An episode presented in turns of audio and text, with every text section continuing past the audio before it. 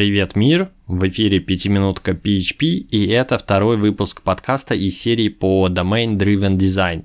Материалы подготовлены Антоном Кучеровым, разработчиком из Перкона, по знаменитой книге Эрика Эванса Domain Driven Design.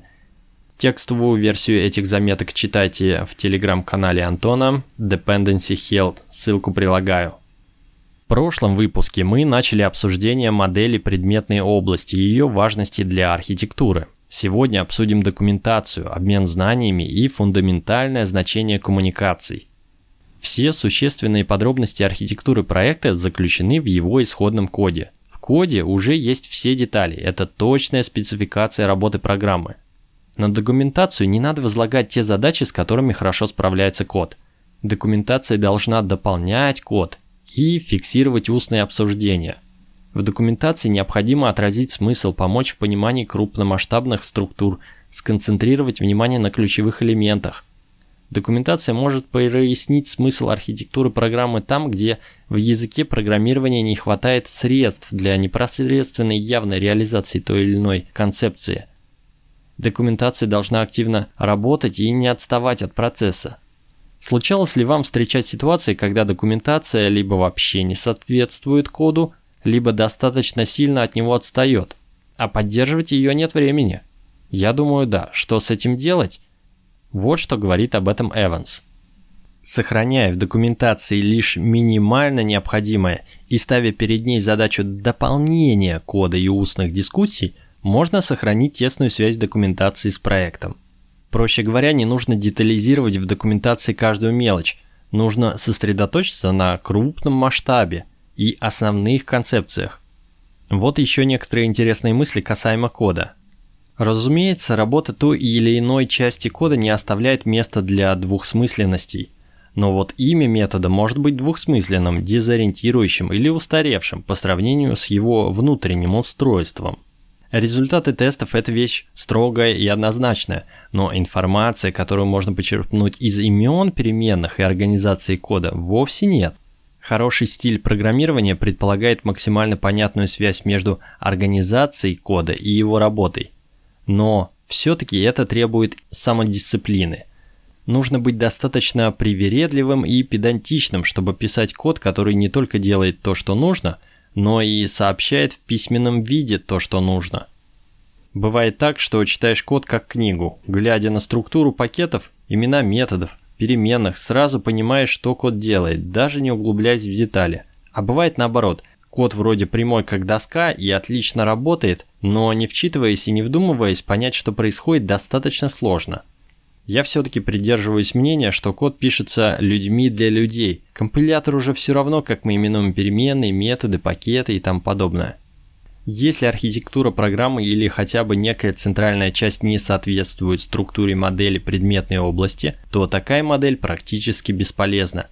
И правильность работы программы тоже нужно поставить под подозрение. В то же время слишком сложные взаимосвязи между моделями и функциями в программной архитектуре – трудно поддаются подниманию, а на практике их сложно сохранить по мере изменения архитектуры. Страшнее всего отделить анализ проблемы от проектирования архитектуры. При этом между двумя процессами не происходит обмен полезными знаниями и выводами, полученными в результате выполнения каждого из них. Ну, такое обычно происходит, когда в процессе анализа проблемы не участвуют разработчики – Эванс повторяет мантру про взаимодействие специалистов друг с другом чуть ли не на каждой странице. Мы об этом говорили и в предыдущем выпуске подкаста. Спроектируйте часть программной системы так, чтобы она отражала модель предметной области самым буквальным образом. Соответствие между ними должно быть очевидным.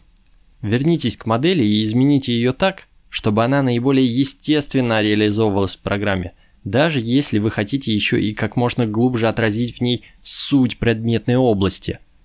Добивайтесь построения одной модели, хорошо служащей обеим целям и к тому же поддерживающей надежный единый язык. Хотя многие разработчики пользуются лишь техническими возможностями объектов для организации кода, настоящая сила объектного подхода проявляется тогда, когда выражает концепции модели.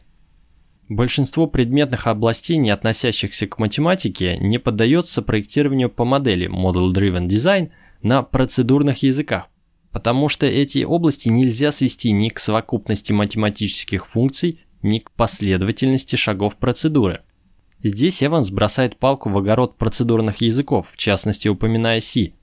Неудивительно, что во многих современных языках в том или ином виде существует поддержка концепции ООП. Чтобы выделить важнейшие концепции предметной области в простую точную модель, требуется много итераций рефакторинга – и переработки знаний.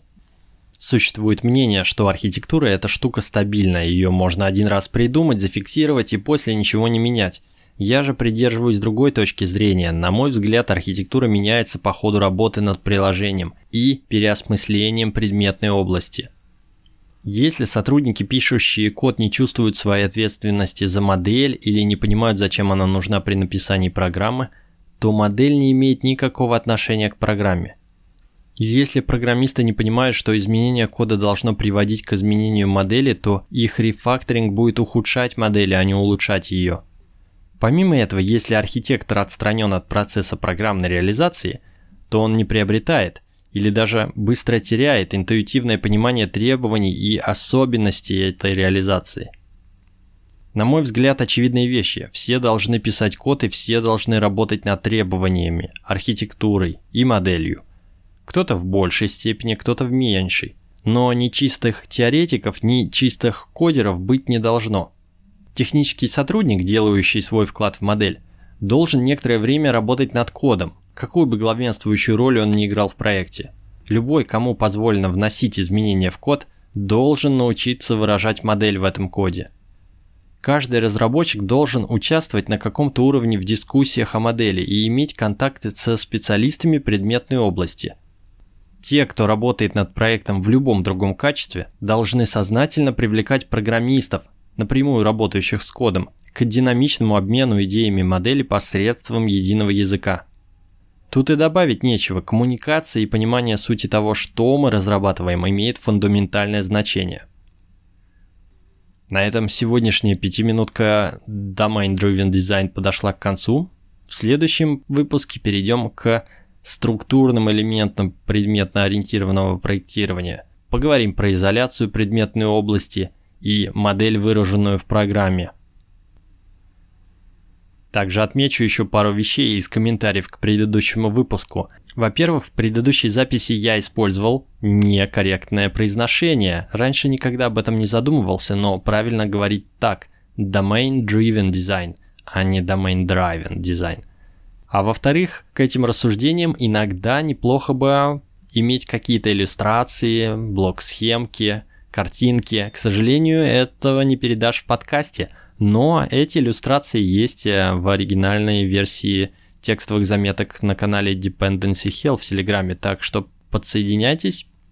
Ну и, конечно, читайте саму книгу Эванса. Оригинальный источник лучше любого подкаста. На этом все. До связи.